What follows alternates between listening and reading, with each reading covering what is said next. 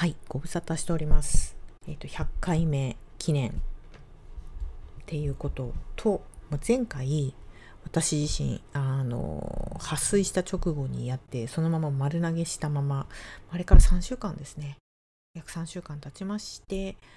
えっ、と、ご報告をさせていただきます。あの次の日に無事出産することができました。あの結構いろんな方にドキドキしたのかなってドキドキしてますっていう風にコメントいただいててなんかねどうやって伝えたらいいのかっていうのすごく悩んでいたのと あとなんだっけ実はこの100回目のやつ何回か撮り直しをしていて話せば話すほどなんか難しいなっていう風に思ってしまったまま、まあ、時間が経っていたなっていうところです。で、えっと、不思議なこと？不思議なことでもないんですけれど、えっと、出産をしてみて思ったのはあてかその直後に別にその出産してその次の日とかに、まあ、なんか実は取ろうかなとかと思ってたんですけれどやっぱりなんだこう物理的にものすごいアウトプットをした後だったのでうまく言葉に乗らなかったんですよね。やっぱ自分のその体感して五感で全力で感じたことをやっぱ言葉にしていくのってある程度工夫とか時間とかっていうものが必要なんだなっていうのをすごい感じていて、まあ、一応その時に感じたこととかは、まあ、ノートを持っていてそこにだいぶメモをしていてうんと、まあ、それを時々見返しながら思い出しているんですけれどあのですね、えー、と出産前のあのポッドキャスト私結構なんかその本が読めないとか頭が使えないとかブーブーブーブー言ってたんですけれど、えー、と出産した後はまた別の意味でなんかポカンとぼんやりしてるっていうやっぱりねこうさっきも言ったけど、まあ、巨大なアウトプットをした結果自分のその肉体的にもなんかメンタル的にも大きくこう空洞ができたなっていう感覚がしていてなんか今体が作り変わってる途中なんですよ。まあそれはそうなんですけれどね。えっ、と、まあ、交通事故を負ったぐらい大きいようなこう内臓の損傷を持っているような状態なので、まあ、それが今移り作り変わってる途中なので、えっ、とそのその作り変わっている途中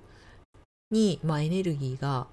まあ、要は向いちゃってるので頭があまりうまく働いていないっていうこととあとはなんかそれと同時にねやっぱ出産のすごい体験みたいなものをどんどん忘れていくんですよね。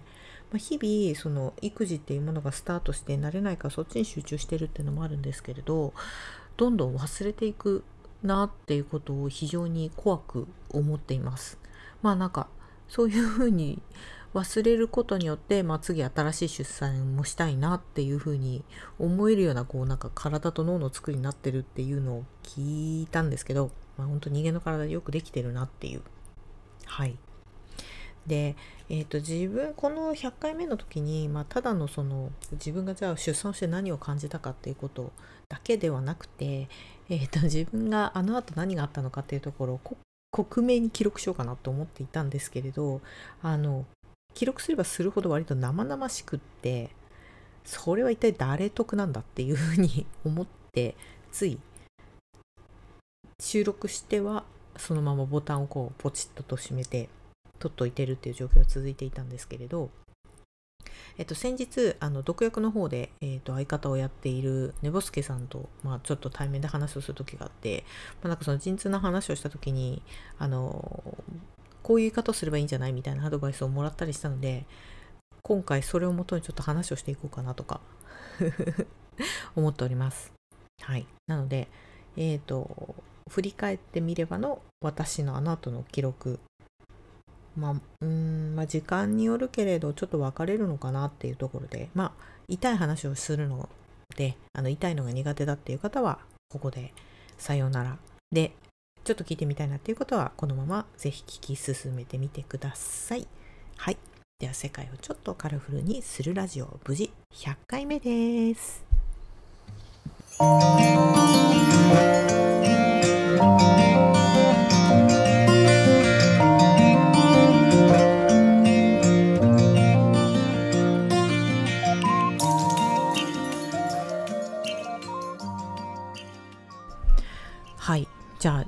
話をしていこうかなと思うんですけれどそもそもね母子ともに健康ですっていうふうに報告をまあよくまあネットだったり何だったりとかってすると思うんですけれどあのあれって本当になんだろうギリギリのところで母子ともに健康なんだなっていうのを非常に感じました。母子ともに健康っていうものは本当にお医者さんから見て大丈夫だったっていうことも含むんだなっていうのを今回感じたのが一つ。うん。まあ、そうは言ってもそこまでに至るまでに凄まじい過程を踏んだ上ででまあ、一応今のところ健康です。いろんなところは痛いけれどみたいなところで、まあ、母子ともに健康って言ってるんだなっていうのを今回知りました。やっぱね経験してみたりその背景を知らないとその文字面だけで受け取っちゃいけないんだなっていうのを改めて感じたんですよねはいで前日の12時ぐらいまでの話を前回していたのでその以降の話をしようと思うんですけれどまず時系列話していきますね。で夜中の2時ぐらいから痛いなっていうような、まあ、体の内側からほんとコンコンってされてる感じで痛みが始まってきたんですよ。うん、でそれがどんな痛みかっていうと、まあ、女性の方なら分かりやすいけどもちょっと生理痛が重たいぐらいで体の内側の子宮が本当にぐっとつかまれてるぐらい。ただ、まあ、痛いけれどまだ耐えられるっていう。じゃあじゃあそのまま痛みを抱えたまま朝まで寝れるかって言ってそういう寝れるようなほどの痛みではなくてもしこれが本当成立だったら薬飲みたいなっていう感じの痛みだったんですよね。でそれが2時ぐらいに起こってで、えーと、陣痛っていうものはそもそも定義として、えーと、必ず等間隔に来ることで、まあ、陣痛が始まるっていうふうに定義されてるんですけれど測ってると私は大体30分に1回か20分に1回か45分に1回かみたいな感じで結構フラフラしているような状態ただ痛いと痛いなみたいな感じで目が覚めるっていうようなことを、まあ、2時ぐらいから朝方の6時ぐらいまで行っていたんですよね。でまあ寝れないっていうのもあるしこの痛みどうしようかなっていうのをずっと考えていたんですけれど私実はマタニティヨガの資格を持っていてその痛み陣痛で痛みとどう向き合うかって話をその私の教えてくれた先生とかと話をしていたんですけど痛みというものは抵抗するんじゃなくて抗うことなく痛いなっていうものを受け止めながら流していく痛いっていう事実を受け止めながら呼吸をしていてその痛みと向き合っていくっていうことをしましょうっていうふうに言われていたんですよ。これなかなか難しくってただ振り返ってみるとヨガも実はそれに通ずるなと思ってるんですよ。ヨガの中でいろいろと結構きついポーズがあるんですけれどそのきついなきついきつい痛い痛い痛い痛いじゃなくてそのきつい中でもきついなと感じる自分と心地いい自分のちょうど真ん中の折り合いをつけるところを探していって自分の体をそこに持っていってでそこで呼吸を深めていくっていうのがヨガの一つのやり方なんですけれどまあそれに通ずるものがあるなと。本当にまあ、ヨガと出会ってそろそろ15年ぐらいなんですけれど、まあ、今回その折り合い自分が痛みと折り合いをつけていってそのどこが痛いのかっていうのを観察するっていうやり方は非常にその後の痛みがどんどん強くなっていく上でもすごく役に立ちました。うん、なのでこれから妊娠出産を迎える方、まあ、今マタニティの方でできるのであればマタニティヨガを受けて少しでもその練習をしてみたらいいと思います。本当にまあ、最後の方だったらぶっちゃけもうそんなの言ってらんないぐらい痛くなったけれど最初のあたりとか自分がどういう状態なのかっていう観察するっていう意味ではやっぱり非常にマタニティヨガって有効だなって今回思った次第です。はい。っていうところで、まあ、朝方6時になったんですよね。で朝方6時になって先生がやってきてで発生をしたら48時間以内に出産しないと赤ちゃんも私自体も感染症にかかって危険かもしれないからなるべく今日中に産みたいから、えっと、陣痛はやってきてるけどやっぱり誘発剤使いましょう。っていう話になってで朝9時半ぐらいから始めますかね。っていうことになりました。でこの誘発剤っていうものがいわゆるホルモン剤なんですよ。でホルモンを打つことによってあの脳からその自分の子宮に対してちゃんと収縮して陣痛始めるよっていうことを促すのがあの誘発剤になっているんですけれどでそれを9時半に打つから、ま、8時にしっかりご飯を食べてで不思議でね朝になるとやっぱり交感神経が優位になってその寝れないぐらいの痛みだったものが寝れるようになるんですよね。痛みが収まってなので私7時から明日、まあ、ご飯を食べてほんと9時半ぐらいまで2時間なんですけどそこでぐっと休ん寝ることができてで誘発剤がスタートになることになりましたでこの誘発剤なんですけれど大体30分に1回ずつ強くしていくよっていうふうに説明を受けてたんですよね。まあ、のやっぱり体を慣らすということもあるしいきなりたくさんを入れたところで、まあ、多分その急な変化に体もついてこれないから30分に1回ごとしましょうっていうふうに言われていてでまあ夜中に来た痛みぐらいのものがだいたい9時半から15分か20分に1回ぐらい始まっていくっていう。なのでその辺りまだ全然余裕だったのであの LINE をしたりとかめあのディスコードに書き込んだりとかっていうことができたのが午前中。で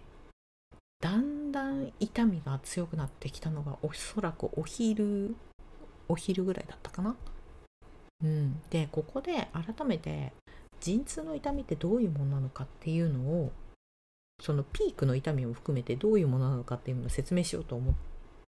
思うんですけどうーんと結構なんか陣痛ってどんな痛みかというと、まあ、鼻からスイカが出るとかもうとりあえず痛いとか言葉にならないぐらいとりあえずあの次元が超えた痛みがあるよとかっていうのを聞いていたんですけれど私この痛みをよく観察してみたんですがもうとにかく骨が痛いんですよ。で体の骨盤の内側からグーグーグーグッと骨盤が内側から広がっていく痛みなんですよね。で経験したことある人がに伝わればいいなと思ったのが成長痛。自分の体がその思春期の頃とか成長する時に、まあ、1年間で1 0センチとか十何センチ伸びる時に結構骨がイタタタタタタって伸びる。あの痛みに近いなっていうこと。とあとなんかこの話をえーと、毒薬の相方のネボちゃんにちらっと話をしてみたらあの関節技かけられてるのに近いのかなっていうふうに言われていてそうねっていうなんかまあ要は自分が普段いっちゃいけない方向にあの無理やり筋肉と骨を急激に動かしているっていう感じなんですよ。なので、まあ、自分の体の内側からぐりぐりと万力でちょっとずつ自分の骨と骨の間を広げられていく。なので内臓が痛いっていうよりも骨が痛いっていうのが一番近いかなっていう。で女の人はその骨盤が前のところつながっているので、まあ、恥骨と言われる部分がまず痛い。本当に痛い。恥骨割れそうになります。こんなにこんなところに骨と神経こんなにあるのかっていうのを感じるぐらい痛くなってくるんですけれど。でうんと痛くなるのもちゃんと順番があってまず最初骨盤の前側。でその後、えーと、背骨で仙骨のあたり骨盤がちょうどつながってるところ。で最後あの一番こう赤ちゃんが出てくるところの骨盤の下側の本当の下側のところの、まあ、骨盤全体がちょっとずつ痛くなるよって話を、えー、っと助産師さんから聞いていたのでまあ、だんだん最初前の方から痛くなってきたのがお昼の前ぐらいなんですよね。でお昼の前ぐらいからちょっとずつその痛みが増してきて本当に骨盤の前側が痛くなってきた。で、えーと、陣痛なんですけれど皆さんどうやって考えてるか分かんないですがあの横になって痛みに耐えるよりも座ったりだとかしてる方がすごく楽なんですよ。なので、えーと一応横にはなってるけれどその15分に1回ぐらいとんでもないぐらいその万力でグリグリグリっと骨盤を開けられるような痛みにを、まあ、受け止めてそれとやり過ごすために、まあ、1回ずつ座っていたっていう座りながらそれに耐えていたでだんだんこれが耐えられない痛みになってきたのがお昼ぐらいかなっていう。で12時ぐらいにあの病院食のお昼が出てくるんですけれどこのお昼のこのお昼の匂いを嗅いで油汗が出てくるぐらい痛みが強くなってきたのを非常に覚えてます。あもうこれはちょっと本当にやばくなってきたぞと。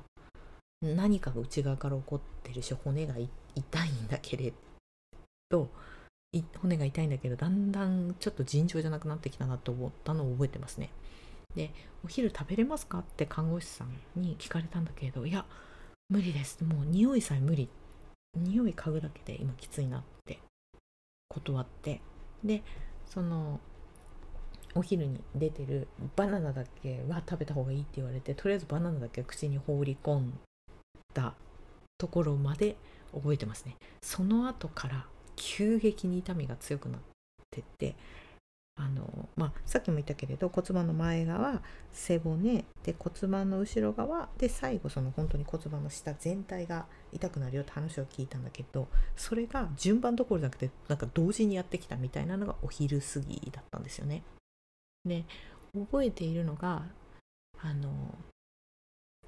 その痛みがだんだん耐えられなくなっていってあの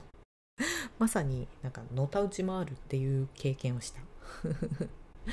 あの最初はベッドに座っていたんだけれどだんだんこう床の床に座っていたんだけれど座って耐えようとしていたんだけれどあまりにも痛すぎて 床に這いずり回ってるっていう風になってきたのがお昼過ぎぐらいバナナ食べた後ですね。ね病院のテーブルの上に、まあ、自分のその携帯とか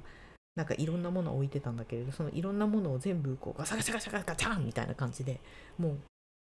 傍から見ると完全にこう何があったんですかっていうのを言われるぐらい結構あの激しくのたうち回ってましたっていうのがお昼過ぎぐらいかな。で陣痛のピークが来たのがそこから1時間も経たないうちぐらいもうその後になってくるとその辺りになってくると,、えーと、15分に1回のところがもう5分か6分に1回ぐらいに多分なっていたんでしょうねただもうそんなの測ってる暇がなくなくてただもうひたすらその骨盤背中がの骨骨が自分の中でのあここに自分の骨盤ってこういう形してるんだな背骨ってここにあるんだなって分かるぐらい明らかに骨が痛いのが分かるんですよ。でその痛みを耐えられなくなってきた覚えてるのは本当に最後陣痛のピークだなと思った時に骨盤のその痛いところ全部4箇所ぐらい痛いところ全部あの内側から花火が散ったってパンパンパンパンっていうのが同時に起こったなっていうのが分かるぐらい痛かった。でえっ、ー、とまあ、その時に助産師さんが来ていてで私に痛みを確認してくれてたんですけれどあと2時間ぐらいはで出てきますかねって言われた瞬間あまりにも絶望してしまって私その場で号泣しましたこの痛みがあと2時間続くなんて耐えられないって思ったんですよね。本当にこんなに辛い早く終わらせてくれ。どうにかどうにか薬でどうにかしてほしいとか思ったけれどでも